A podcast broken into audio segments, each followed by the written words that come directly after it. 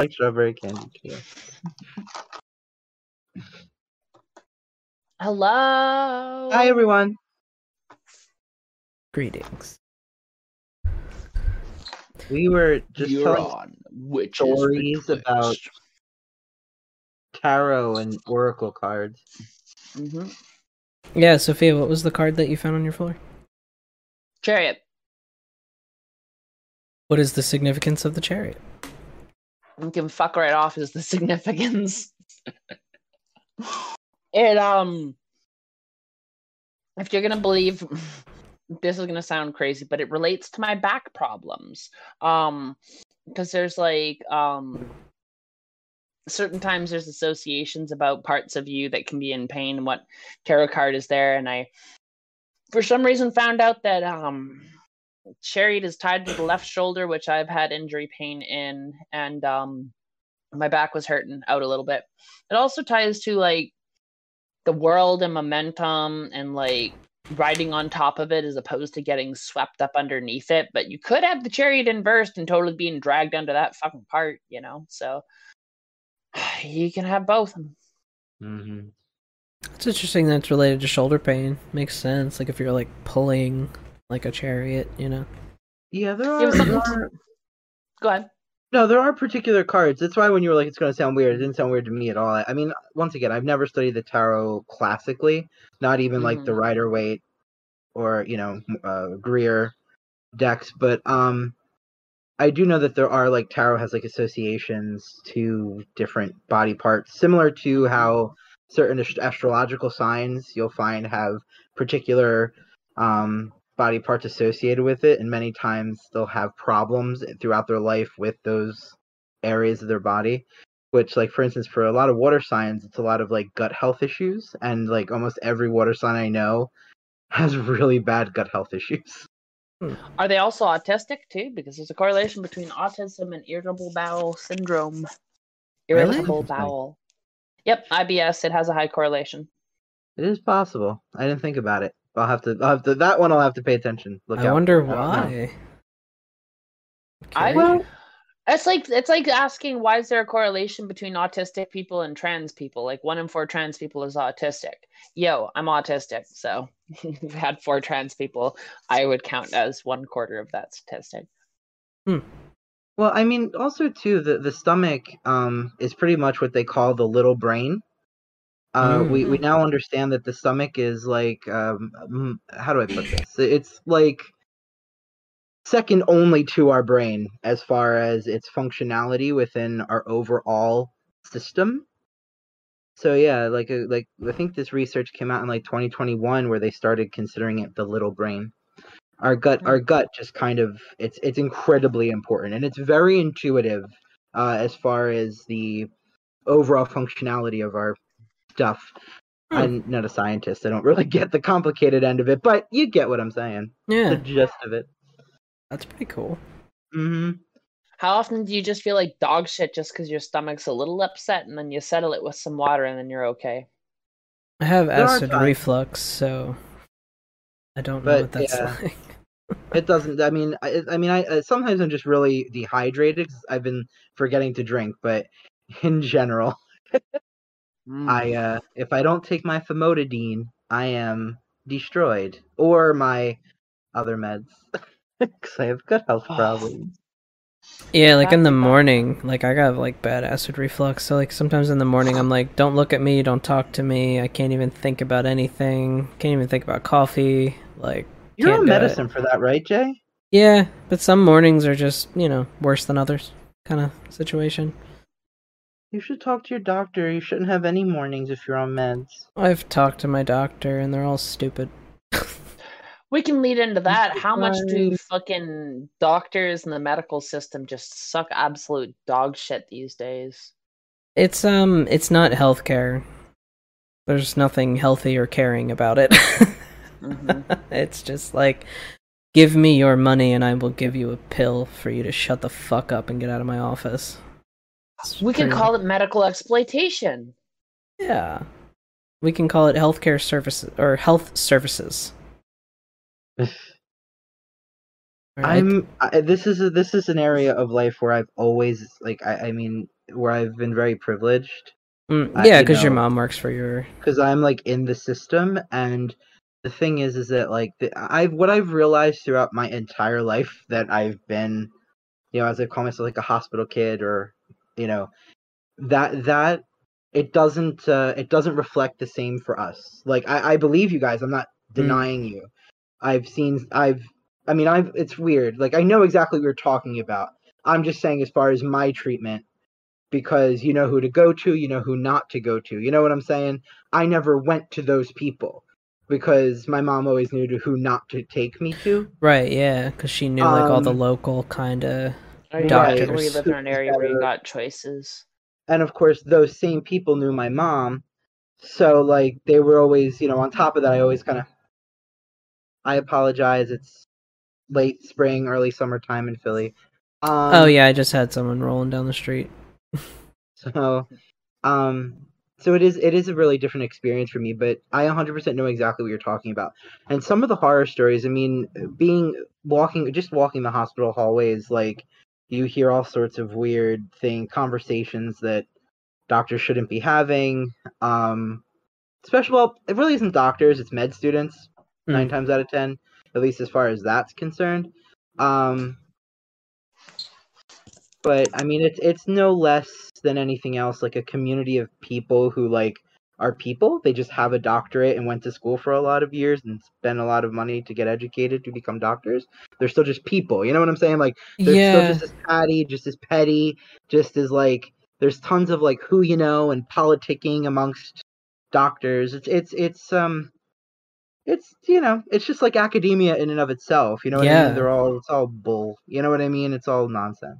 I think like what it for me is like with doctors, it's like I always just get like, even if I have like a cool day, the problem is is like you don't get a chance to sit down and have a relationship with your doctor to have a a, a dialogue of any sort like that. Those days of like, oh, I remember when when you were a young thing. Like you don't have like I don't know of anyone that has like the same doctor like their whole life or like a good portion of their life.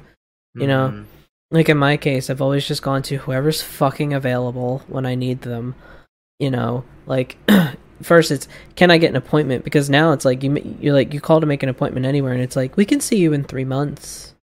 And it's like, well, I kind of need to be seen like now, next week, if th- you know, and they're like Mhm. 3 months. And th- there's no like empathy there. They're just like, I don't care and I don't get paid enough to care about your problems. Please call another doctor. Like my like my endocrinologist who's who's like managing like my diabetes bullshit. Like Mhm. he just decided that he was no longer going to take insurance. I'm just not going to take insurance anymore. What? Yeah. He did send out a notice, you know, he's, he sent out like an email and you know, I just want to let all my patients know starting March, think at 31st of this year, he's like, we'll no longer be accepting insurance. What he said, what, what he what he did offer was, you know, basically like "I- I'll still keep seeing you. That's not a problem, and I will provide an itemized bill that you can submit to your insurance, but I will not be accepting insurance. And once I told him when I had my my appointment with him, and he was like, "Oh, you know, I are you aware like of you know the insurance thing?" And I was like, "Yep, I'm aware of that. You know, uh, unfortunately, I will not be able to you know keep seeing you as my doctor. I don't have that kind of money up front to to front that cost to be reimbursed." Um, and once I said that, he was like, "Oh, okay. Well, uh, it looks like you're good. Uh, you know, make sure you uh, request your paperwork. Bye." Yep. It's a Ah, business. It's a it's a fucking racket, and I have a hard time believing. Like I've, if someone tells me that they're in the medical field, they're a, a, a doctor or a nurse or this or that. I've I've known people who are in those industries, and after a while, they stop giving a shit about the people. It doesn't become about the people. It becomes about the fucking paycheck.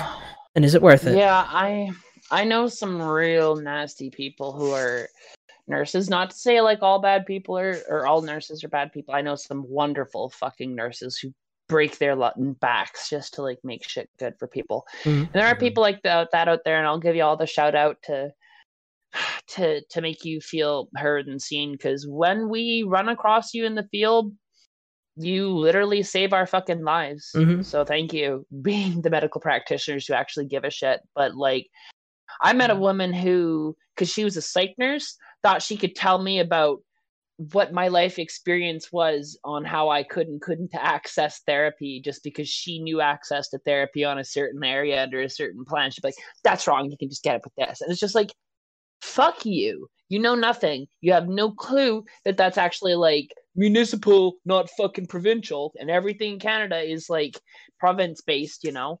That's So, how it is here. Often, If like you're getting care in Toronto, you it's not going to apply to fucking care in Vancouver, you know? Yeah, like if you're a person here, like that's just like us with the states. Like if you have Pennsylvania based insurance and you get fucked up across the bridge in New Jersey, better find a way back to Pennsylvania Oh yeah, for real. because you're fucked. They will not accept your insurance. They'll take you in the hospital and they'll bill the shit out of you. hmm It's disgusting. Like it's it's No just utter, it's it's utterly disgusting. But I just I have yet to actually find like a nice doctor, a doctor that like doesn't. And I'm not even talking about like okay, so like the doctors I've seen, some of them have been like nice in conversation, but also like a competent fucking doctor. Like, hi, can you submit this prescription for 90 days? I need it as a 90 day prescription. Can you submit 90 days? Yeah, no problem. Da da da da. Oh, get to the pharmacy. Oh, your doctor sent it in for 30 day script. Oh god, I know, right? And then, oh, call your doctor. You know what call your doctor means? It means call the office, hope that they're there, hope that they're open, hope that you're not on waiting for fucking ever. Then you talk to the person at the desk and they're like, yeah, yeah, yeah, we'll leave a note to the doctor. You hear clickety clickety clack, and then you never hear a call back. You're just gonna point this out there. For all the people who have died on American medical system, y'all could have just like had a revolution and dealt with it by now. Just saying. It won't happen in this fucking country. People are too complacent. I don't believe the won't happen attitude because that's paid for and benefits billionaires. I don't know. Right. I've And that also like I just don't think mindset. I don't think people I don't think they're gonna I I don't have a lot of hope.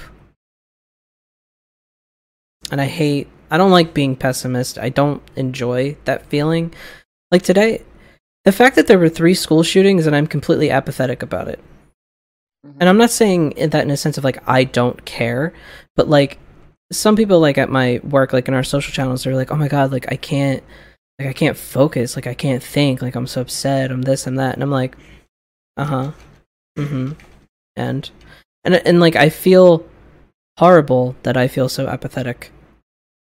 I just I don't have the bandwidth to. I'm like, oh yeah, school shootings, yeah, America, don't have kids. I don't know. That's Don't send your like kid to school. how the system keeps everything going the way it is though is like by making people feel so overwhelmed your options are to shut down be mad about it or ignore it you know Right. or to I just also- be completely depressed I also think too, like I think a couple things because I've been thinking about this. I think one, as far as like revolution, the way you're talking, I think that we're too, we're too divided for that to happen right now. Um, revolution tends to happen when everyone, or at least the vast majority of the population, sees the problem, but that's not necessarily the reality of what we're in here. Um, at least in my opinion, I'm not a professional. Um, when i say revolution i don't mean like people in the streets necessarily cutting off billionaire heads although that would be rad don't get me wrong. What i'm talking about is like just a change in everything like the renaissance wasn't necessarily actually was the renaissance brought on by guillotines? I can't remember. We could do a little quick google maybe to find that out. Um I don't know. jay's making a face right now. I'm just my Um, thinking face. but like realistically i've watched a lot of think pieces on this and there's like a phrase for this or like um a type of mindset but be, because it's more believable to most people to envision the end of the entire world and the death death of every living fucking being on the planet than it is to believe the end of capitalism. Yeah, because We capitalism will capitalism will end the planet. That that is the end goal of capitalism is to use everything. Barren wasteland. Though it, it it can't. The only way that capitalism can really destroy all of us is if it like does nukes bullshit. The earth will ultimately heal on a scale that is much long, longer than us. Like we've been here for a very short period of time as opposed to like how long the planet's here, right? I if don't, don't blow away the atmosphere, like the planet will be fine, right? Yeah, As I don't- nukes nukes would fuck the whole house up. Don't get me wrong. Like that Yeah. is a game over situation. As long as the atmosphere is intact, there there ain't pretty much shit we can't do under this planet on a long enough scale. It'll just kill us all Mhm. off and it'll be fine, right? Exactly. I So- feel you 100%. Like but I just So, feel and- like the end goal of capitalism is to consume everything so that it goes to zero. Well, to be honest, the end goal isn't that, it's fascism. Let's be really, really, really clear. The end goal of capitalism is just fascism. Right, to have control. Point where it well, capitalism, yes, it'll reach a point where it stops doing the endless consumption thing, but only when there's nothing left outside of itself on its domain, right? So capitalism will reach its final state. Jesus Christ, this sounds horrible for me to say. Once it's become Its final form. state.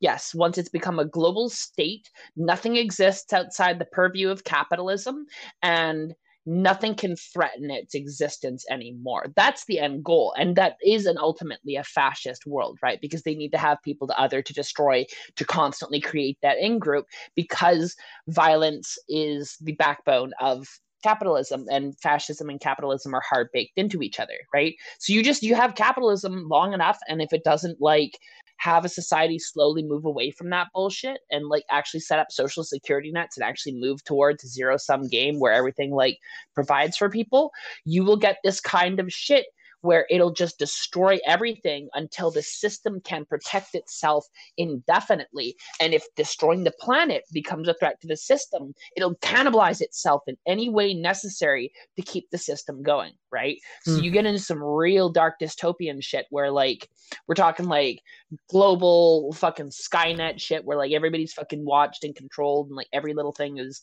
sold and metered, but like I highly doubt we're gonna get that way. But You don't think so? No, no, because I, I look, I, I'm gonna be real honest with y'all. 150 years ago, this was an entirely different fucking planet, right? Um, I've been Mhm. playing a little bit of Red Dead Redemption, right? Because like a lot of people I grew up with are a lot older and are like straight up from the cowboy era. What was lot of 150 years ago? I'll tell you, 150 Yeah. years ago would have been 1870 something.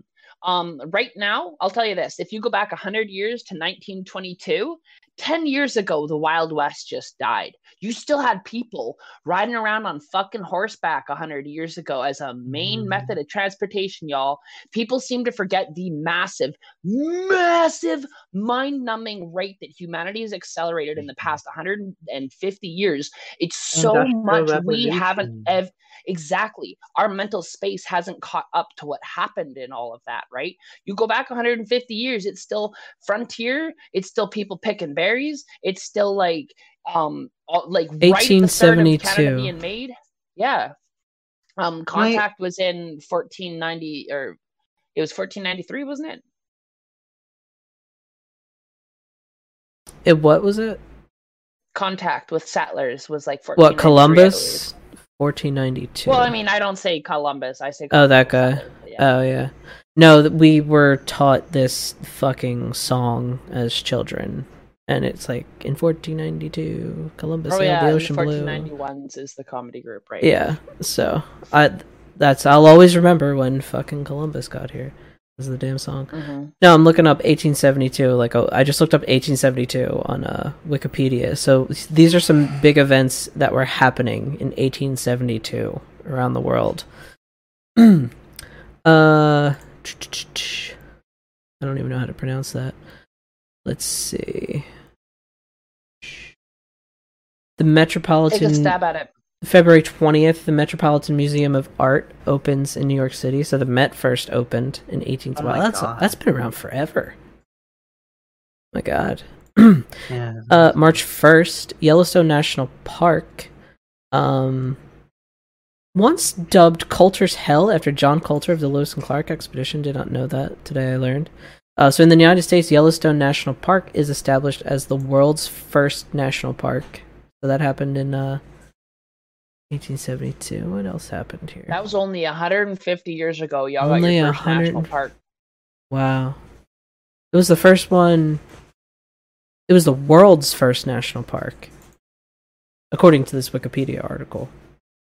When was uh, the Black Hills turned into Mount Rushmore when they carved in the president's face? I'm not sure, but I don't know if that was turned into a national park later. The magazine Popular Science is first published in the United States 150 years ago. What year did we get the light bulb? I don't know. What year was the light bulb invented? 1879. 18. So we didn't even have a li- we didn't have light bulbs yet. 150 years ago, and now you're walking around your pocket right now something that's more advanced than the supercomputers that they uh, that they use to send a fucking rocket to the moon. This is really interesting. May 10th, Victoria Woodhull becomes the first woman nominated for President of the United States, although she is a year too young to qualify and does not appear on the ballot. I will keep that article up for a good read later. That's interesting.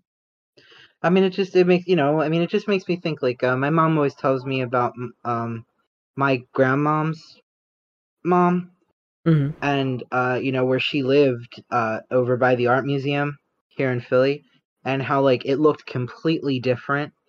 Right. Um, like it was like that was during like the early days of Cars. Like Cars had just released, and like um there was like there uh, I looked at a picture of just the time period of Philly and what it looked like, like just random streets, and there's like maybe two cars on any given street, maybe, I would. and like those big, you know, those cry. old sort of like, you know, looking cars and stuff. Yeah, They the- called them the- rolling coffins because they went too fast and they didn't have seat belts, and people who got in accidents would die. yeah, and, and like, imagine. and initially they didn't really have like traffic lights and signs either, so it was just kind of like, hey, you know.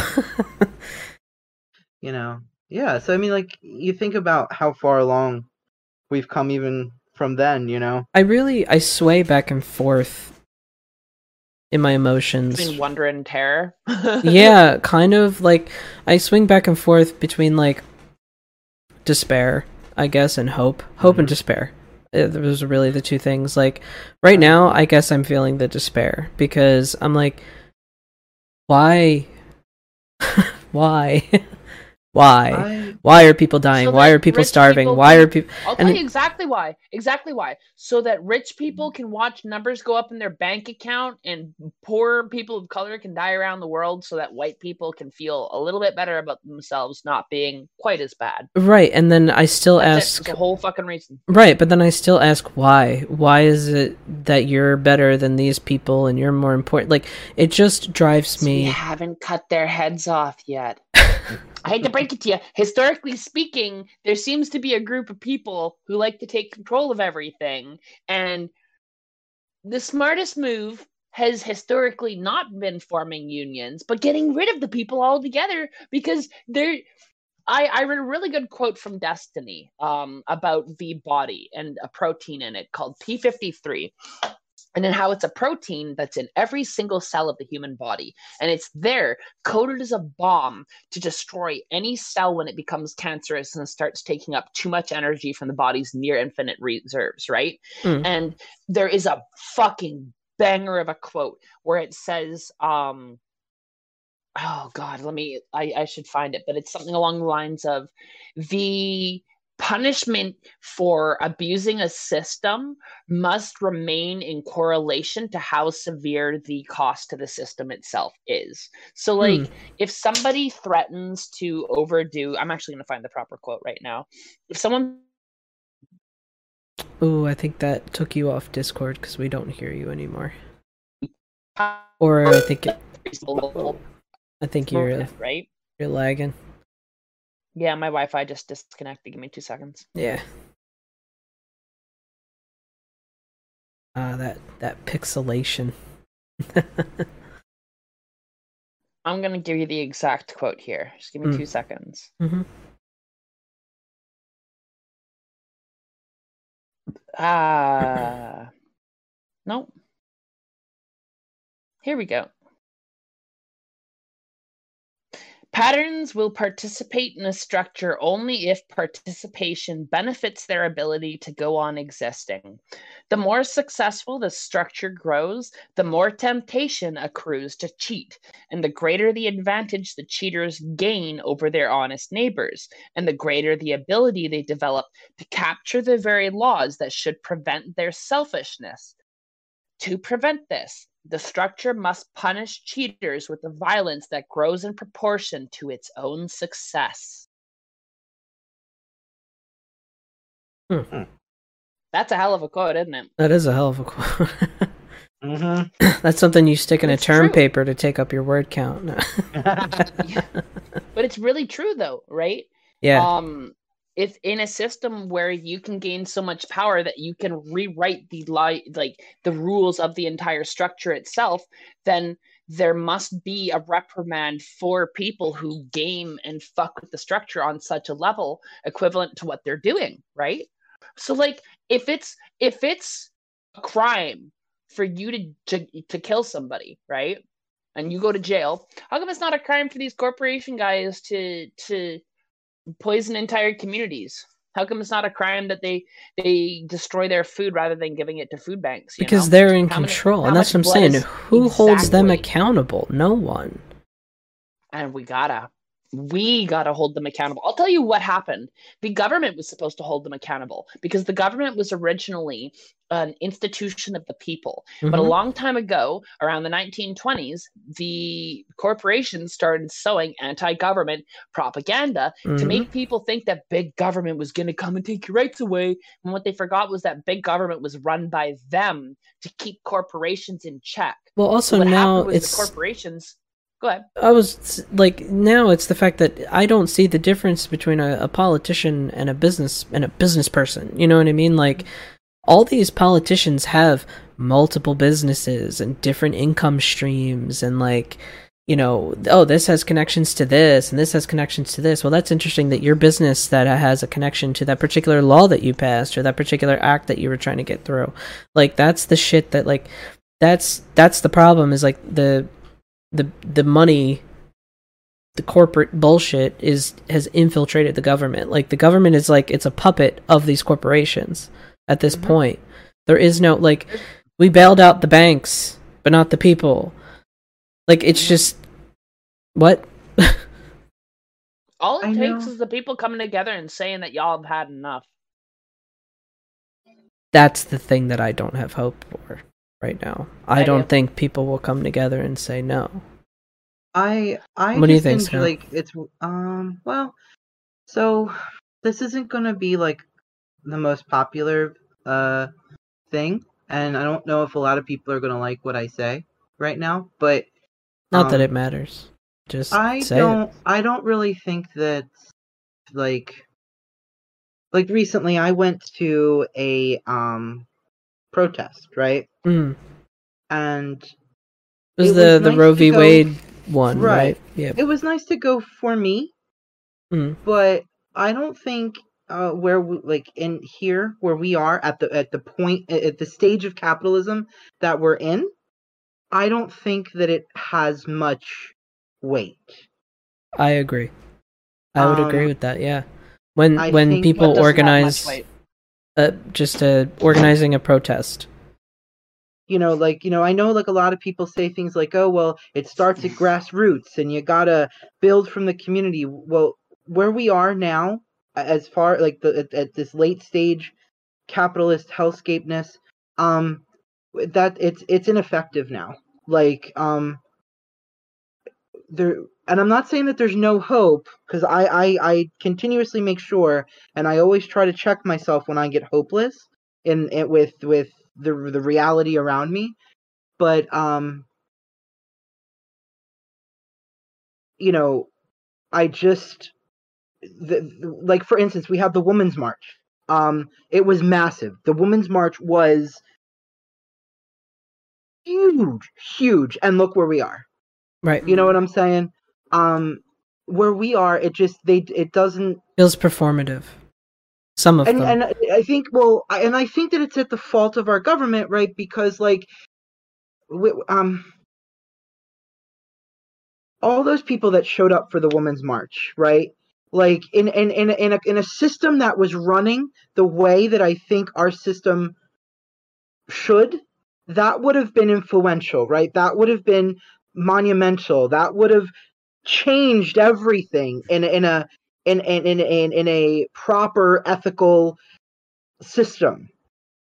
But we come here now to 2022 and you know now it's you know uh the the Supreme Court is poised to take away Roe v. Wade and I recently heard that they're doing something else really shitty and I don't remember what it was um recently like today or yesterday but uh you know the thing is, is that they you know and once again I'm not like you know I'm not trying to like be partisan or anything exactly but what I'm trying to get at is when when in the 2016 election they played everything like a chess piece you know? Like because that's what the right always does. Mhm. that's the one power that they really have is to be able to bring it all together and like you know they they, they know how to pull ranks and really really be cohesive. And um they they kind of played us all you know? Like they they they put in into the supreme court you know people that they knew would be there you know for a long time because the supreme court's a life um Yeah, because Obama had the ability ability or Obama some the timing of it. One of the justices there was a seat to be filled and Obama was going to fill it right before he left his presidency. But the Republicans buried him through red tape and this and no you can't Right. you can't you can't. Meanwhile trump's like oh yeah you can have a seat on the supreme court and you can have a seat on the supreme court. He's giving it out like fucking oprah with cars. So So like I, I I once again I'm not saying that we don't have recourse and I'm not saying that you know building up from grassroots things are are are useless but I think that um rethink how you do it I think we have to rethink how we do it cuz it's it's not working. And The one thing that I did see related to protests, though, that was working is so some people were switching their protests to outside of these motherfuckers' houses, like Kavanaugh's house, mhm, and they were protesting So- outside of his house, and he was like, you know, obviously having to deal about I it. I have a lot to say on this meth- on this issue because I'm a Canadian and our protests go down a little differently up here versus Mm. America. Um, you want to know what we did up here when Canada invaded Wet Wet'suwet'en again for the fourth time? Mm. We shut down CN fucking rail and made them lose millions upon millions of dollars until the public was begging us to give them their fucking trail their train tracks back. And we burnt the train tracks. Some of us lit them on fucking fire and poured gasoline on that shit. We have been ready as indigenous people to throw our fucking lives on the line so long, right? And and like get arrested and and deal with shit, right? Like we talked about this in the um the eco solidarity and protest episode, right? How people were like putting spikes in trees and, and chaining themselves to it, right? And it's not to say that like that's different between a culture of Canada and America, but it's just a matter of like what it actually seriously takes to get shit done because holding a poster board up doesn't do shit. You know, Right? That yeah. um, protesting on a different level does, right? Hitting these fucking ghouls in their pocketbooks did. And when we shut down CN CN rail, Canada fucking listens, right? And if they want to fuck with us again, we'll shut the rails down again and again and again, as many times as it takes, right? Because they listen to supply chain disruptions. They listen to their pocketbooks being fucking emptied. They listen to the protests outside their houses because they know they're within arm's distance. And I think it's about high time we reminded them who the fuck they serve. Yeah. I I think yeah. I I mean I've I've seen I've seen that happen here too. That's why like I don't mean to be like contradictory or or you know Mhm. naysay at all. I just um I just don't know if that like I think what I'm getting at is like cultures are different and the systems are similar but different and I don't know. I I don't know why it is like when when we do stuff like that, right? Like when we shut down highways or we um They just was, run there us was one a couple years ago they they they kind of all did a sit in at airports um you know they did all sorts we you know when we do stuff it just kind of it's like oh the crazy people are doing stuff again Okay, you like know I can like, get rid of the actually. cra- oh sorry I no, I was gonna say I was Um, gonna help you here, Scott. So I could use a really good example. Like, okay, George Floyd, and all of the riots across the country, if not the world. I'm, I'm, I don't know if globally It other was things it was it happened pretty globally, yeah. Right. Mhm. So global riots that were happening. What did we really get in America from that? We got Juneteenth. Yeah, yeah because We got a oh. holiday Oh, and a pat on the fucking back. Oh, good job. We looted, we rioted, we we smashed and grabbed, and it didn't. We got a holiday, and we got Black Lives Matter painted and whatever on the so then we got to do more. No, That's the hard truth. What we did in summer of 2020, it was not enough. And you want to know what they did in up in Canada when they dug up the several thousand bodies of dead children? We're at over 10,000, by the way. You don't know what they did? Hmm. They gave us a Truth and Reconciliation Day. They gave us a holiday in September. Oh, but just listen to this one. They gave us a holiday in September, claiming that it was going to be for Indigenous people. It's not a statutory holiday, so nobody actually gets the day off, and you're forced to work it if you're an Indigenous working class person, while the rich people in Congress get to take the day off to think about the fucking things that happened in the past and how much they're betting, like benefiting from settler colonial issues. Meanwhile, every Indigenous person in the fucking country is either working or, or doing their shit to survive that day, right? Because they don't fucking care. We cannot accept any of their token fucking like successions as actual change and we need to go for the fucking throat we need reform period end. There is no way forward. We have to fucking advocate for this shit right? And and here's the beauty of it. They're gonna die in 20 years. Boomers don't have more than 20 years on this fucking earth. That's what it is may seem yeah. like this is never gonna change. It's gonna be a fucking different world in 30 years. I promise you I hope for the better because that's that's the other way that I swing is back to the hope, like between hope and despair. And when I swing back to hope, I'm like, all right, these motherfuckers, Mm. like everyone dies, and they're getting uh-huh. old, and they are gonna fucking croak, and I can't wait, and I will celebrate as each mm. fucking one bites the dust. But they uh, man, it needs to come a lot sooner. younger ones like true That's the other they, problem. they always groom like like Madison Cawthorn. He's young, you know. Is he But they're-? Yeah. They, here's the thing: they can You know. never gr- they can never replace themselves. That's why they're so that is true. afraid of this bullshit white person replacement theory. It's because they can't replace their conservative numbers because of the internet. People don't live in insular insular little bubbles anymore where they can't talk to people who with a different color of skin than them just because of where they live. Right? Like mm-hmm. they are losing their grip on the world and they know it. That's why they're screaming. We are watching the last tantrum of a cantankerous generation of people who have sown more destruction on this planet than any other generation that has ever lived. And we're going to feel every single thrashing effect of their abuse because we grew up in it. We lived our adult lives in it. We've spent every single mm-hmm. minute in this system, and it is almost impossible to imagine a world outside it until it happens. But it will come. It will come. And you know what'll come if it doesn't? Death. And I hate to say it, and that may sound grim. It's not. Everybody dies, man. It'll be pretty nice to be out of this planet and not have to be doing none of this capitalist bullshit, right? And and those ghouls cannot keep this power structure up in the same way for another 150 years. It just won't.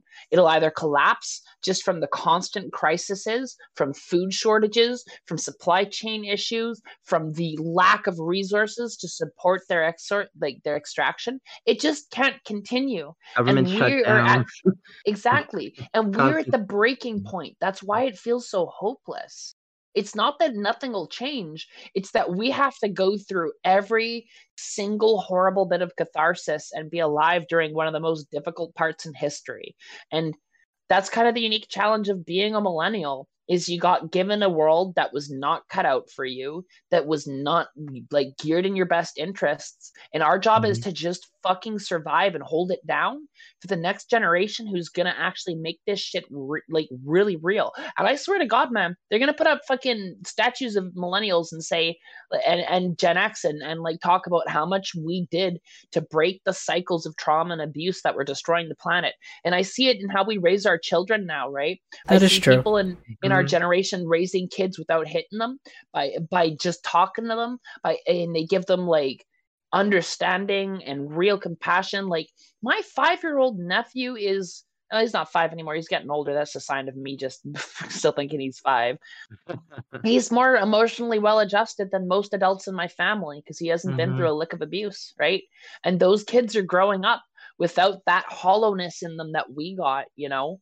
And Yeah. they're going to change the fucking world in ways so much more brilliant and untangible to us. Like they are and to quote um leanne Betasamosake simpson they are everything that we could have been. And, and that that hurts to hear but it's true you know? So we don't have to believe that it's possible because it's do not our job to, to do it. We I just gotta hold it down I do believe. See, that's the thing, though. I do like as bleak as my words were. That was not to say that I think that it's impossible, Hmm. right? Mhm. I don't. I also. I'm actually so optimistic, in fact, that I actually think that. I mean, we may be in our 70s, but we may be in our rocking chairs, you know, throwing our our old tarot cards and being like, "Oh shit, look at the news! Look what they did!" You know, like. I and I, I'm The I'm kids actually alright. that optimistic to think that I may actually get to see it. You know, that could be wishful thinking, but I I like to think that I will get to see it before I, I before I'm gone from this earth. But you Me know, and Ro I talk about that a lot. Hmm. me and Ro, we talk about that a lot. You know, like when we fling back and forth between like it ain't ever gonna change, and then it's like, all right, but when we're old as shit, we'll be sitting here watching the hollow project. I don't know, whatever fucking fancy new TV technology we have, and we'll be like, look, look, they did it. We did it. We survived. We made it. You know, like I don't know.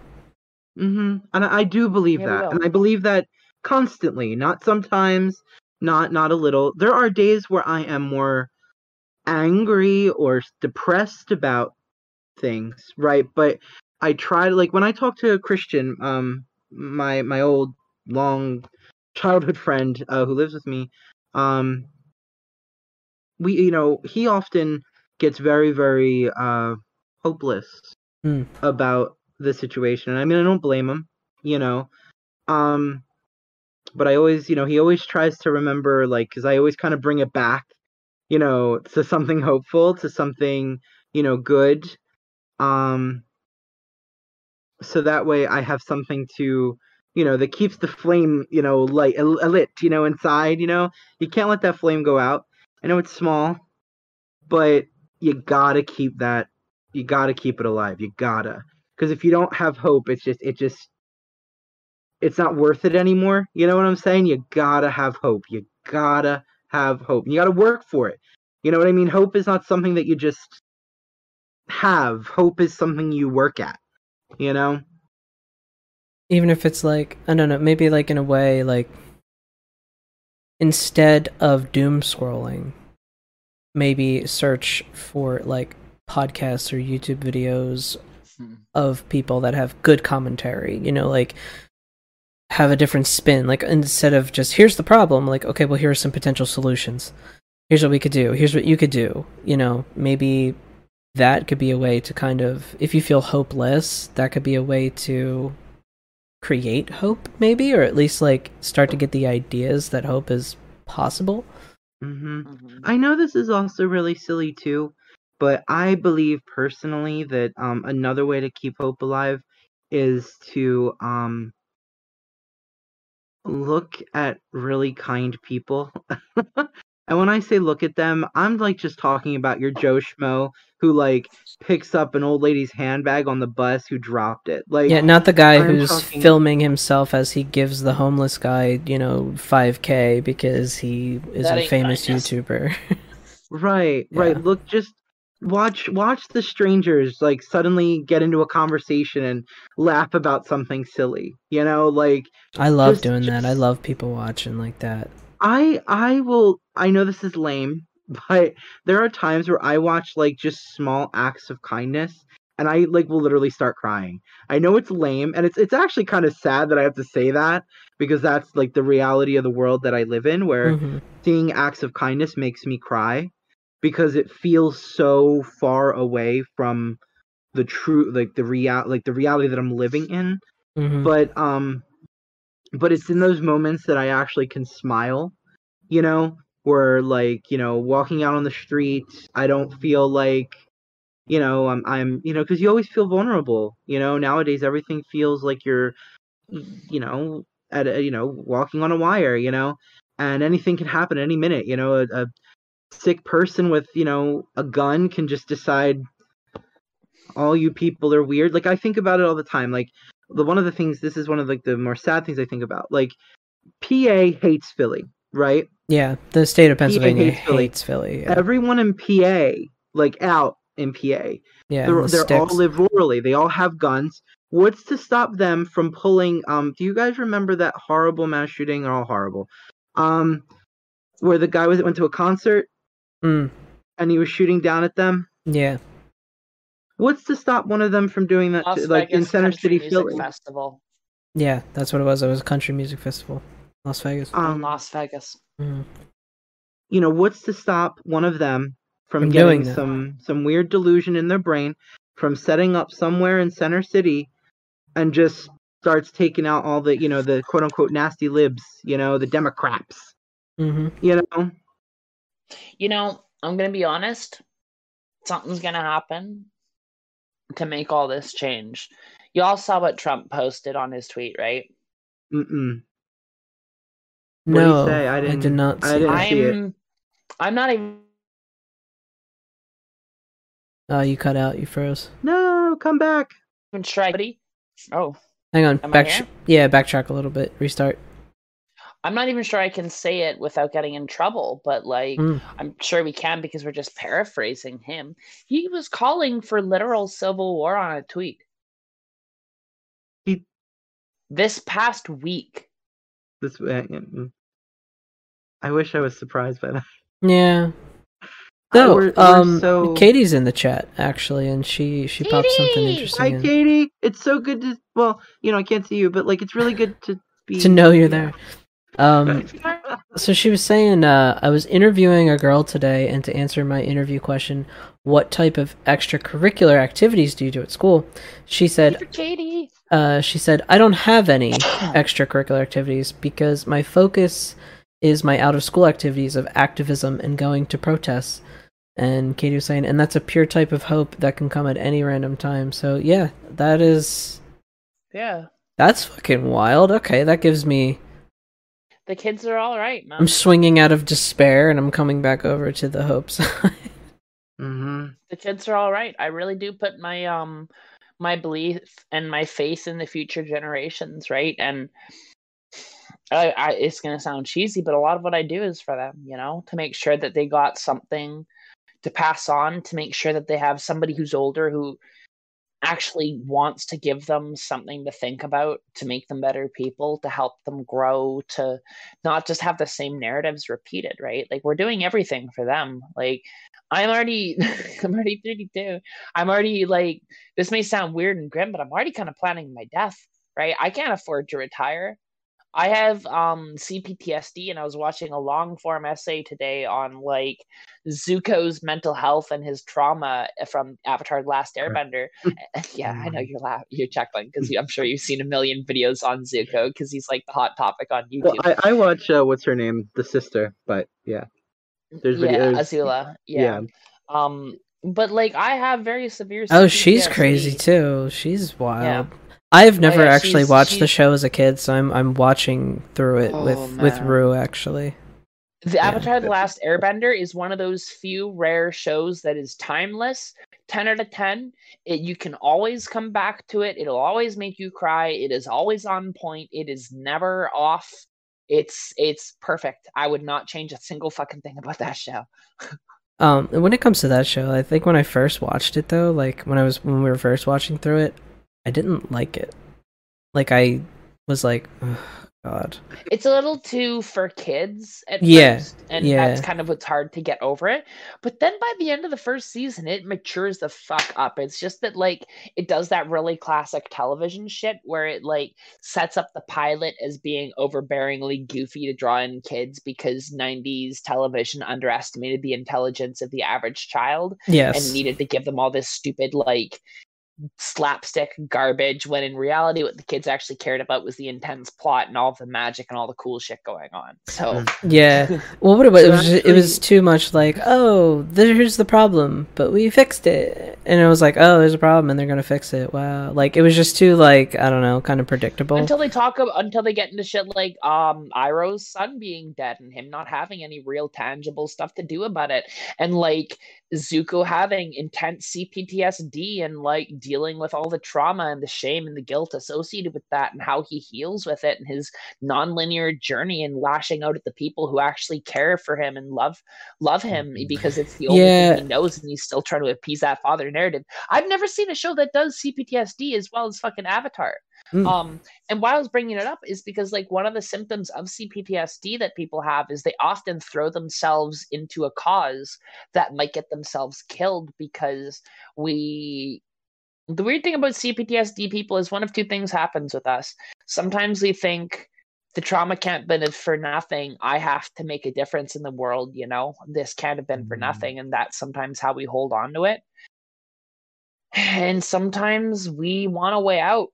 We really want a way out, but you can't just be like, I'm done. So we put ourselves into really fucking dangerous situations trying to make the world a better place.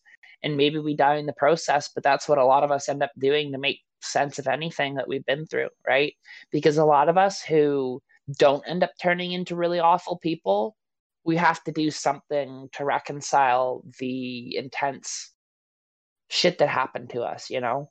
And that that energy, that catharsis, it doesn't just go nowhere and sit there. Like you do something with it, right? You either actively become a fucking problem in the world or you start trying to fucking solve problems. But I don't know anybody who went through or actually no, sometimes trauma can just make you shut down too and not fucking do anything and just be stuck in a hole. And it can it can do that too, you know, it's not a it's not a linear thing, but yeah, a lot of us really kind of throw ourselves into wanting to make things change because we don't really want to even be here to begin with, right? And that's just a hard truth about CPTSD. As someone with the stuck in a hole part, I will say though is that sometimes the desire to do something to help is like a haunting thing, and Mm. it's almost it Yeah. looms over me sometimes, like in in like a un, unfortunately the a worst way possible, and sometimes it kind of becomes so big that it's it just kind of forces me back down, and that is something like I struggle with because I I know exactly what you're talking about, uh, Sophia. I I I- I get it like hundred percent. Of course Um, you do. you know it and it and it, it is there and it gnaws at me and it haunts me sometimes. Because yeah you want to you want to think that i mean i would like to think that like i'm i'm over the idea that i i experienced it for a reason. Um i and i i, I am i am over that but the the the thing is is that um i also now i'm i'm self-aware enough now that i know that um underneath of the trauma underneath of you know the complex post-traumatic stress um there is there there, there was kind of a how do i put this there were lessons learned through healing from it Yeah. and Mm. i want to be able to use those lessons to teach other people because I realized that the one thing that in this world that we don't have at all, uh, and, and now I and I like once again I can only speak for the states, but um, in the states I know for a fact we we don't believe in like uh things like feelings. Um, Yeah. yeah, and, Yeah. and there's there is no emotional uh literacy here in the states. There, there there's no um, there's no one is teaching children how like you know about uh, big feelings and little feelings and how to how to move through those things and what is an appropriate response you know if a kid steals your toy truck like do you go beat the shit out of them? No. You you there there's ways to handle things before we start, you know, fighting and, and no one's teaching anyone these complicated and there are ways to do it, right? I, I mean I'm not a, I'm I'm not trained in it, but there are there are there is real real things to be done to teach people um and, and it has to start young. That's why I keep talking about children because we have to start teaching them how to use things like empathy and emotional intelligence really young so that way they can understand how to have conversations how to talk how to be uncomfortable um how to talk about difficult topics you know like when when they need to talk about that uncomfort you know? Um because it, nine times out of ten what ends up happening when people in general are uncomfortable in really intense situations we end up lashing out. Hmm and you know we don't have there's no basis for that uh here in our culture at all. And um it's actually uh, the amount of times recently in the last two weeks that i've seen people say empathy is weakness you know all that stuff and i've seen it a lot. And of course it's it's mostly cishet men and um you know yeah. And and there there needs to be there needs to be education to teach even if it's to teach parents to teach their children. You know what i'm saying? But that is one of the reasons why i want to get into mental health so bad I also they, see like a lot of our generation, our parents now, and a lot of our generation. I mean, some of us. I feel like some of us were able to see the things that were fucked up in our own childhood and say, "Hey, I'm not going to do that to my kids. I'm going to be different. I'm going to be better." And so, Mhm. a good majority of our generation has, a good portion of our generation has done that. But then I also see the parents in our generation that are not great, and they have just con- done nothing but continue the same cycle, the same trivial bullshit, the same "I'll smack you upside your head," I'll, I'll you know, just like screaming at i'll their give you a reason to cry I'll give you a reason to cry. I see it in stores and stuff like that. You know what I mean? Like, you know, just just mm. drag the kid through the fucking store. Like, that's the shit that like bothers. It's kind of like what you're saying, Scott, about like um politicians, like the Republican politicians, how they're like they like groom people that are younger than them and like i don't know if if canada also has this same thing when it comes to po- like politics but like there's political families like there's almost dynasties in this fucking Mhm. country it's um it's possible to get in like as just like a regular you know person into politics like that is still very possible but like the bushes the clintons you know like the kennedys like they're Have you heard of the Trudeaus? I, I thought I thought that the the Trudeau's because I think you mentioned before something like his father was Pierre Elliott Trudeau was one of the longest running Canadian prime ministers.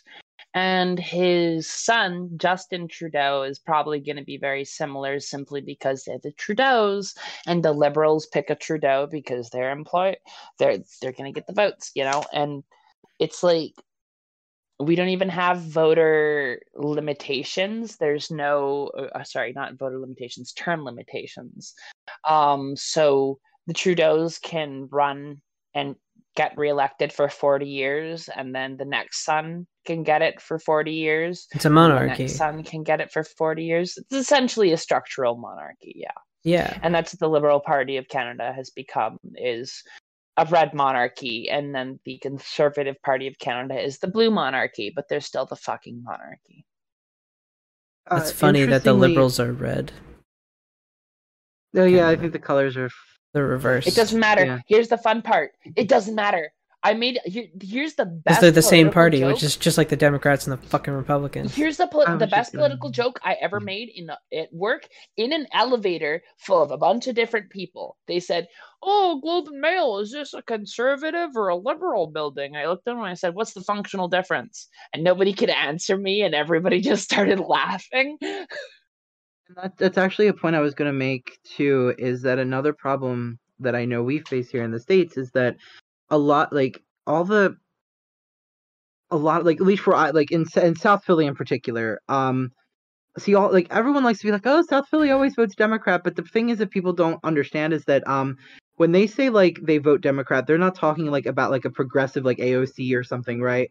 Um, they're talking about like career Democrats, like the ones that are like hardcore, like I will defend capitalism to the very end, kind of thing. gonna I was in the Roe v. union. Wade type ones. Yeah, the guys who were like, I was in the union, and I'm all Right. about the union. It's like, shut Right. the fuck up. Bro, if you were if you were in the union, you didn't learn shit from it, and you were the type of person who took your high dues and said, "Huh, wouldn't it be great if nobody else had this?" Get fucked. Actually, Not your there high was dues, your um, high wages. Speaking of Philly and unions and shit like that, so there's a show Abbott Elementary that's really good. It's about a bunch of teachers. It's like shot in the style of like The Office, like a mockumentary really kind of thing. watch that show. It's very good. want to watch It's very good, and especially if you're from Philly, you'll appreciate it. But even if you're not, if you if you went to a public school, I think you'd appreciate it. Um, so basically, it's a the one teacher. He's teaching a unit on unions, like unionizing and stuff like that. And so the the one teacher, she's from she's from South Philly, so she's like this South Philly kind of chick, and she's like, oh, you know, like you're teaching the kids about like like the labor strikes and shit like that, and you know, like the formation of like uh, like the iron workers union and shit. And um, and he's like, yeah, like, she's like, oh, I got a guy, like he can come in and talk about it, like that'd be great. Mm. And meanwhile, he's he's been teaching this unit as like the police and the police force and the union workers peacefully came to an agreement and there was no fighting and blah blah blah. Like that's what he's teaching in the unit. And so she brings this guy in and she's like yeah you know like my buddy he was he was a captain during the during the like during what was going on. And he thought that meant police captain? No Hold on. I'm just gonna just throw a word out there for anybody who wants to Google this shit for history. Go look up the word Pinkerton. Just go find out what the Pinkertons did. Have fun reading about 1920s, 1930s horror stories. You're welcome. Sorry. yeah Anyways, go on. Uh, but anyway, so the guy that she brings in, his name is like I think it's like Vinny the Tire Iron something or other, like.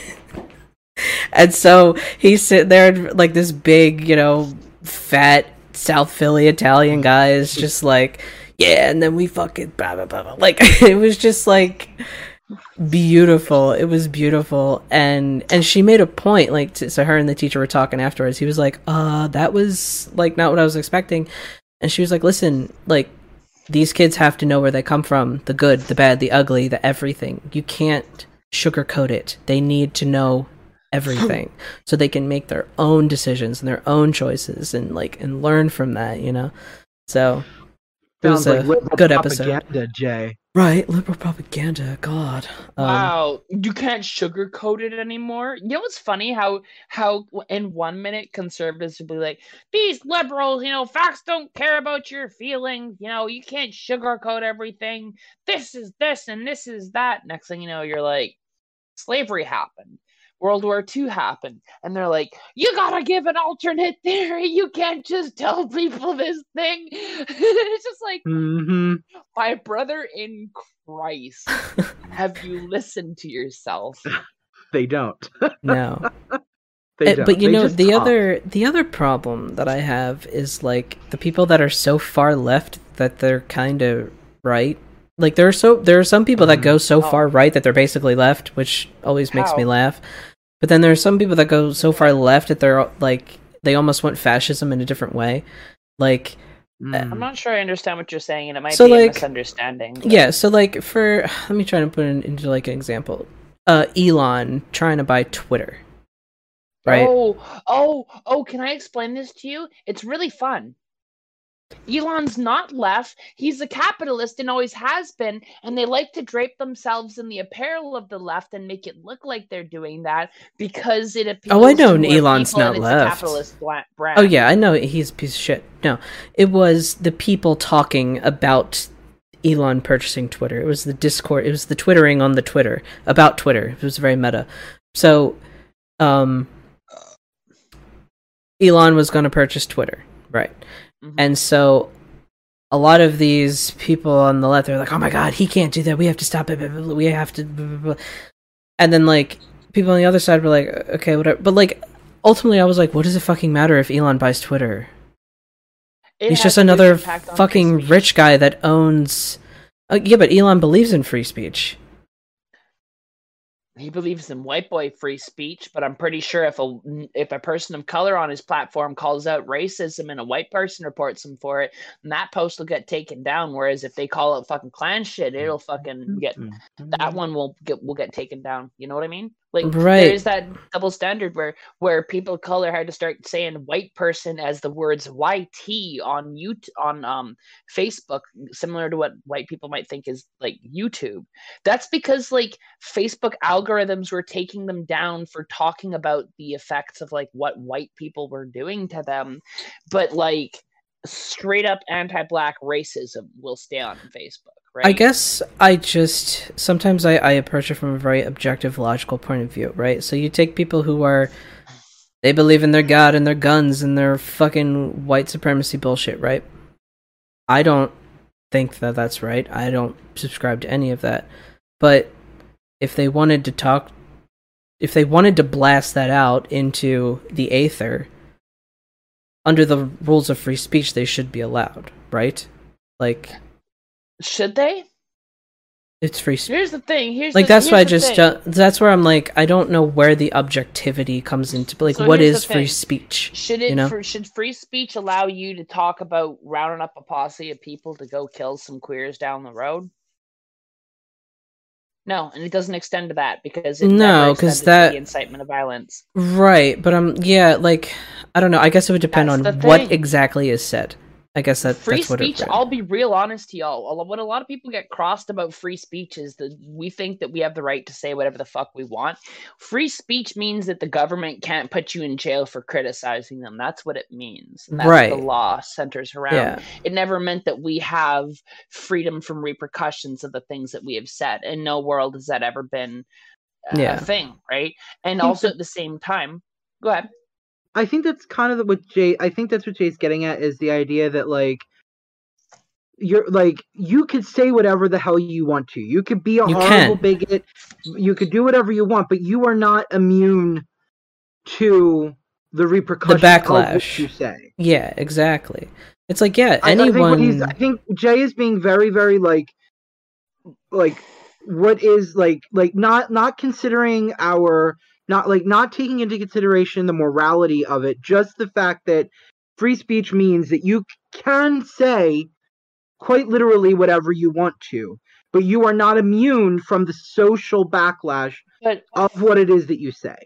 Now Right. I know that like we've said before that like you know I and I used and I and I do agree that you know maybe hate you know they we used to say a lot hate speech isn't free speech uh but the thing is is that you you you know they're going to say it no matter what I do right but I'm allowed to yell at them for doing it right is that is am I am I right Yeah, I guess it's kind of like if a bunch of fucking Nazi assholes want to be Nazi assholes together and talk about their Nazi asshole bullshit on their corner of the internet, well, that's what they're doing. Like we can't par- stop them. Yeah, we can. It's the it's the paradox of tolerance. The fact that you tolerate people who are advocating for open violence of destroying entire other groups of human beings allows them to actively organize and enact that violence on those other people, right? Like I straight up know somebody who got jumped by white supremacists a week ago and is like in the hospital fucking recovering right now. You want to know what the cops did? They let those guys out without charges and they had the person brought in on shit and they could have actually like went to court and shit they're not right? And and like i've seen it happen so many fucking times where like would be freedoms that should apply for like freedom of speech don't exist if you're a minority and you can have literal like bodily harm done against you and like the cops were trying to pin it on the guy who was knocked unconscious and bleeding You know I guess mean? Like- that's the problem of free speech is because free speech isn't really free speech because we have racism. And systemic inequality. And Right. you autom- so automatically have a group of, of, of people who who own the entire system, who enforce everything with violence and the guise of free speech very often gets used to re- reinforce the systemic inequality and violence of the people who want to just objectively make other people's lives shittier. Like what we often talk about free speech in a bubble should be about like protecting our right to say what we want and voice our opinion and not be repressed as people. But when we actually talk about like advocating for free speech on like the we should be able to say what we want it allows those people room to actually go and cause harm to people on a day-to-day life and allow other people who agree with them to work positions as cops and let them off without charges so that we have to fucking then find out what to do as a community to deal with this when these white supremacists keep walking around beating up more people of color without getting re- reprimanded by the cops after mm-hmm. fucking video footage of it gets pulled in too like I, that that's what happened right? What I also find interesting, so it's like a lot of things with like white supremacy, it's like very like blatant violence, right?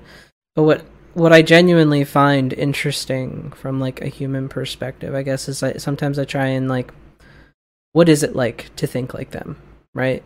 And so, like from their perspective, like we are the enemy, like we are the ones that are corrupting and making the world bad and you know mm-hmm. making the kids think about x y and z and corrupting the church and god and and sometimes i, I try and put myself in that mindset of like mm, that must be a terrifying I, awful feeling to have if you, you genuinely feel that way mm.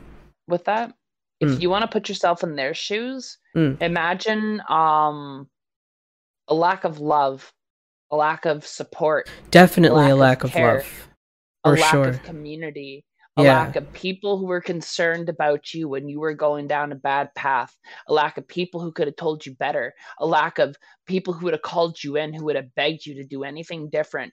All of those people who went down that real shitty path, they had people pushing them that way. They had a lack of support. Like a lot. I ain't just gonna like say that everybody who's a racist, you know, is that way because of some shit. Because sometimes people just choose to be awful, no, and we I, have to deal with that too. You know, I was at but, a dangerous crossroads myself as a young mm-hmm. person.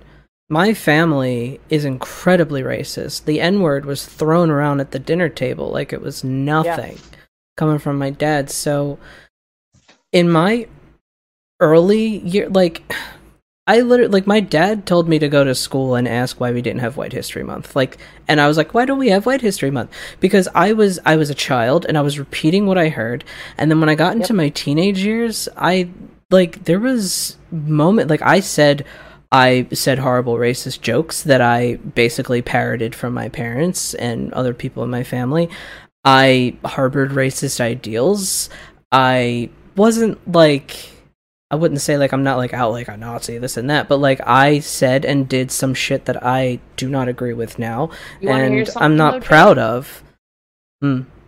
Same though.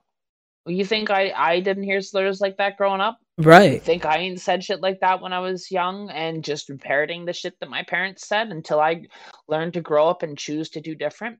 Yeah. I, have been in that boat and that's why I talk about like it's a slippery slope. insidiousness of this shit, right? Because like I am I am who I am because I chose to make the apple fall farther than, from the tree, right? I ain't mm-hmm. gonna paint my parents like they're bad people because they ultimately try and do their best, but they are also products of their time. There's times I catch them on their shit and I'm like, yo, that ain't cool no more. You can't be using this phrase. You can't be talking like that, you know? And I have that conversation with them, right? But ultimately, it's a choice that we make, right? To walk away from that, you know, uh, or to embrace it. And those people who chose to embrace it also made a choice too, right? And they were hurt just like we were, but maybe they didn't get exposed to the right sources. And maybe they did. Maybe they just chose to be a shit person because I have met those people too, you know? And I think part of the problem is the fact that we don't treat people um, for who they are when they tell us. You know, there's a really good quote. Um, when someone tells you who they are, believe them. Mm. I was just thinking because, like, um, especially to be to be a white person, right? And but to not like to not be well off financially, like to have a very middle class and or lower middle class, if not poverty level kind of life, you know, mm-hmm. you.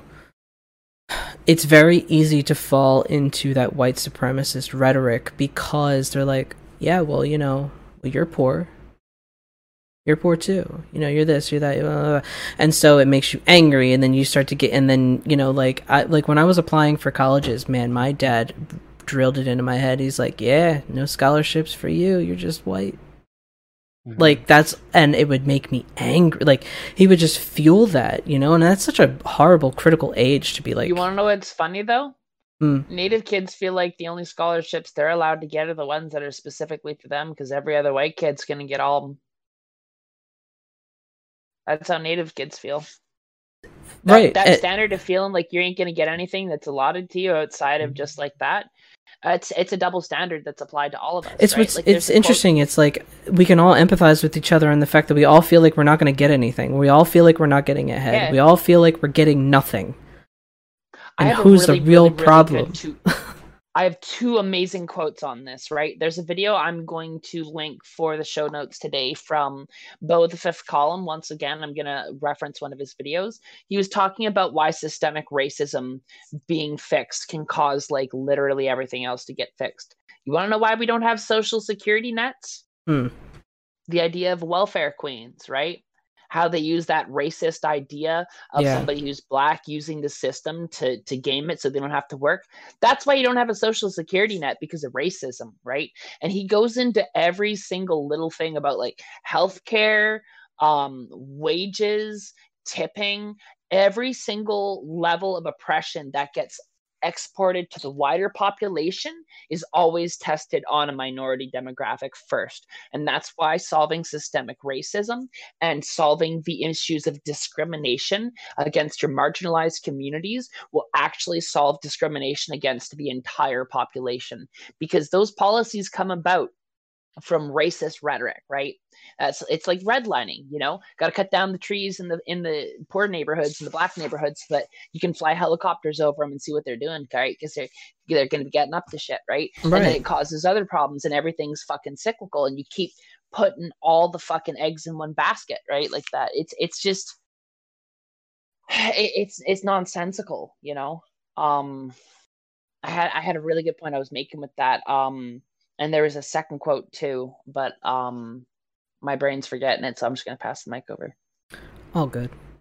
Um, I was gonna say we are coming up. We are a little bit over an hour, Mhm. or like an hour and fifteen. Um, I I I really like the discussion we had here today. I think it's one that I've been wanting, needing to have. Just there's just so much going on, and it's that that pendulum back and forth between hope and despair, and hope and despair, and it's just it's really hard. I don't like the swing, and I don't like the constant swing. It's really hard to keep myself equal, you know, and keep myself balanced. And I'm sure there's a ton of people out there who are kind of feeling the same. Because, like, you know, you you have good days where you do this cool thing, or like go away for the weekend, you go to a show, or go for a walk, like whatever the thing is that that, that makes you happy, and then it's just like immediately struck down by like the next calamity, crisis, this school shooting, fucking politician bullshit nonsense.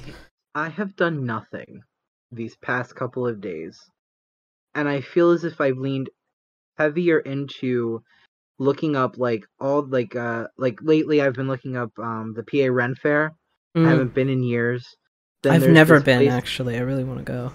Darian hasn't either, and I would love to take you guys. Yes. Um, but uh, and then I was looking up this place in Utah called Evermore Park, Mm. and like I love it because like uh, I know it's super um inclusive because the the sort of the lead actor for like the Pirate Guild, Mm, uh, Madam uh, or I forget uh yeah Madam something uh is um a non-binary actor who is a non-binary character, um using feminine pronouns which I love mm, and um you know so they're super inclusive it's like a super safe space and it's basically like it's it's it's renaissance fair meets larp meets dungeons and dragons sort of? That's cool. and like it's a super and like what what i'm trying to get at is like i and, and in the most healthiest way by the way. I've actually The been doing good with my escapism. by the way. It's been healthy in my opinion healthy escapism but um i'm using it knowing what i'm doing. I'm not unaware of my escapism when it becomes a problem um yay therapy but uh i've been needing it like i've been needing to sort of like just look into these possible outings and these future vacations. Like I was just also thinking um there's this really cool like uh kitschy shop opening up in Peddler's Village, New Hope, Mm. PA. And it's called Cloak and Wand and they like sell all sorts of like like sort of like uh spooky like Mm. witchy like like kitschy witchy, not like witchcraft exactly Cute witchy Um, stuff. you know, like fantasy and like that kind of thing, right? It's like pretty much like they love like you know they Good have for they sell, like, products and stuff, like decorations, and they also have this really cool potion bar where there's Mm. like 64 options and like you you can make your own like soda or like hot chocolate and stuff. Like it's just this like kitschy sort of really cool like shop that they're opening up in Peddler's Village. And um like I'm just like leaning into things like that just because like I kind of can't handle right Yeah. now like Mhm. I just need things that make me excited. Like I'd rather see people dressed in like really cool medieval fantasy cosplay than you know, and it's not that I'm not holding space for the lives lost, of course. Um I actually found a really nice prayer and I lit a candle and everything. Um but uh you know, cuz that's all I really could do. But yeah. I get it, you know what I mean? Like this this pendulum swing it's nauseating Mhm. Yeah. you know like it it's kind of dizzying and that's why like you know worrying about these sort of fun things it just helps to alleviate some of the pressure but Yeah. the thing is is like once again I, know whenever you know in the past me mentioning escapism has always come with like a a strange edge because i have a problem with it but um i want you to understand that there is nothing inherently wrong with escapism like you know you're allowed to indulge you're allowed to escape that's what it's there for you know Mhm. so, yeah. That's just for anybody who ever felt guilty. Because I used to feel guilty too. Sorry. Uh, I, um, I used to feel guilty when I would escape. Um, because I did have a problem with it. But now that I'm better, and I feel better, and I and I oddly don't use that anymore. I think it's because I want it to be like special. I Mm. view my escapism as something like really fun.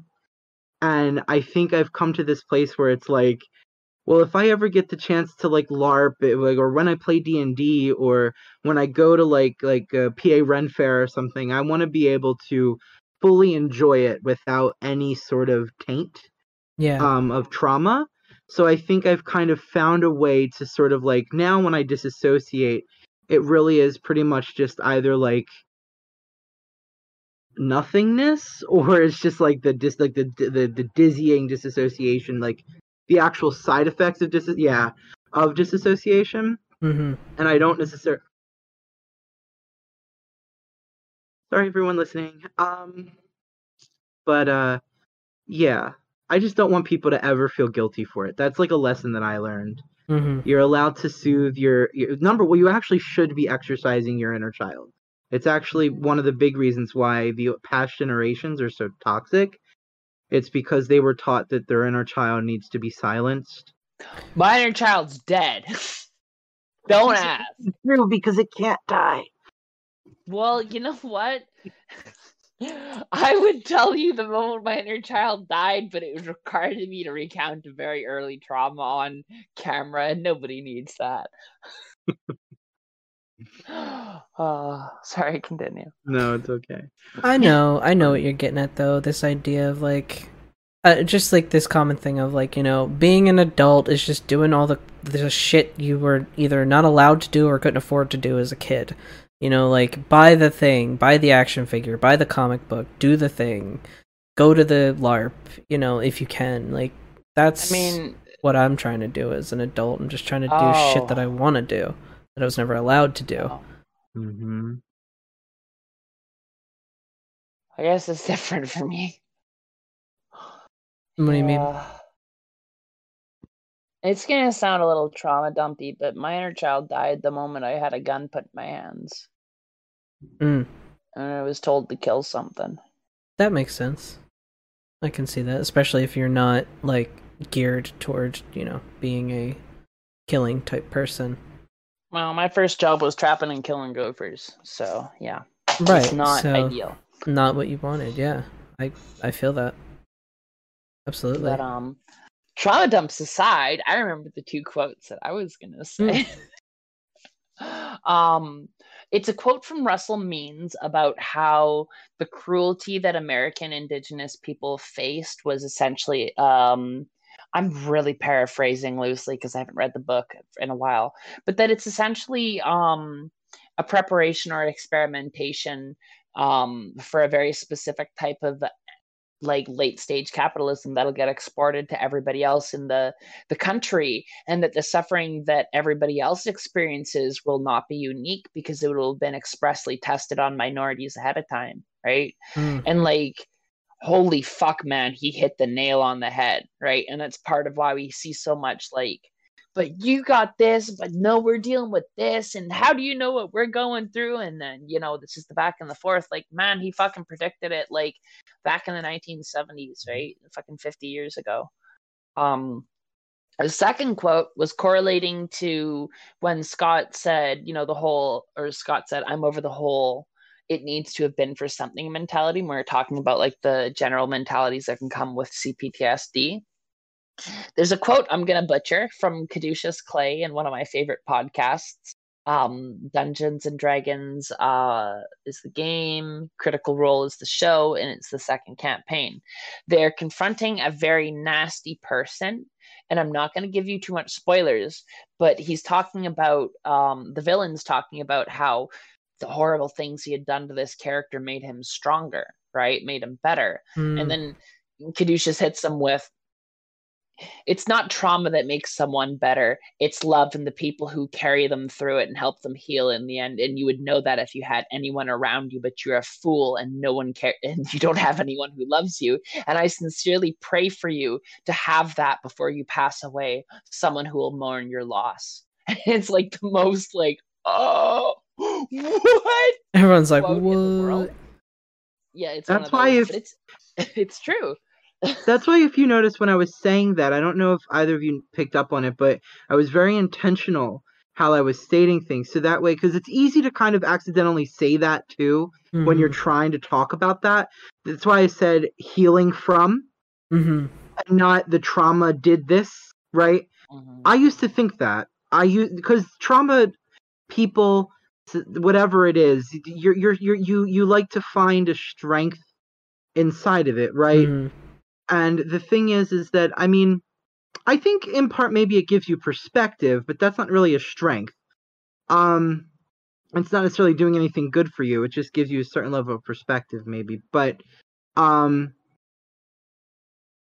the healing is what actually made it all make sense Mm. you know what I'm saying? So it's the healing from trauma that makes you move it. So that's why I was very intentional uh, when I was speaking, um, when I was saying that. Yeah. I wanted that to be noted. You know what I'm saying? I did. I did pick up on that. That you were very specific in the way you said it. You was you, you did say the healing from the trauma. So yeah, I did pick Mhm. up on that.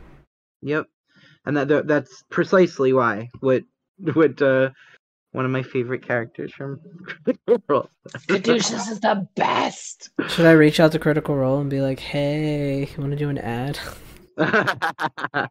Uh, so Actually, no, we should probably- advertise in there. I know, I was gonna say- elsewhere. yeah, I was gonna say, or like sponsor. No, I should uh to see how much it. I'm curious. I should probably look up their ad rates. I'm very curious how much it is to advertise on their podcast.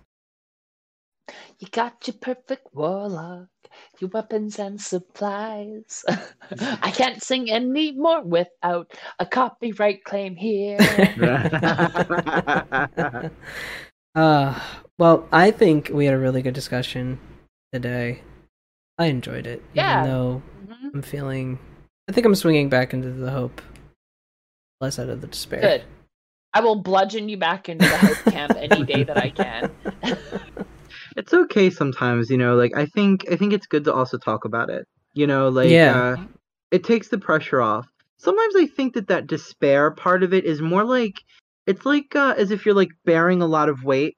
You know, Mhm. like that kind of very more rocks. You know, kind of thing. You know, it's just kind of like Like you're pulling a heavy chariot. yeah, yeah. And then I think when you when you start talking about it, it just kind of you know, it empties want- the, the bucket. Do you want to know what's my solution to despair? Hmm. Guillotines. God. Believing in the incredible power of violence. Fine. it's a quote from um, the meme about Metal Gear Revengeance. You know Hmm. how I f- my uh, chapter one, my amazing battle against uh, fascism with love. Chapter one. I learned that ca- cha- that fascism cannot be defeated with love. Chapter two, the incredible power of violence. I was just thinking, like, I hate to say this, but all I could see is my partner saying that. oh That's yeah. very Darian phrase. Very Darian. As Darian busts out the dragon sword, the incredible power of violence. I could see that. Literally that.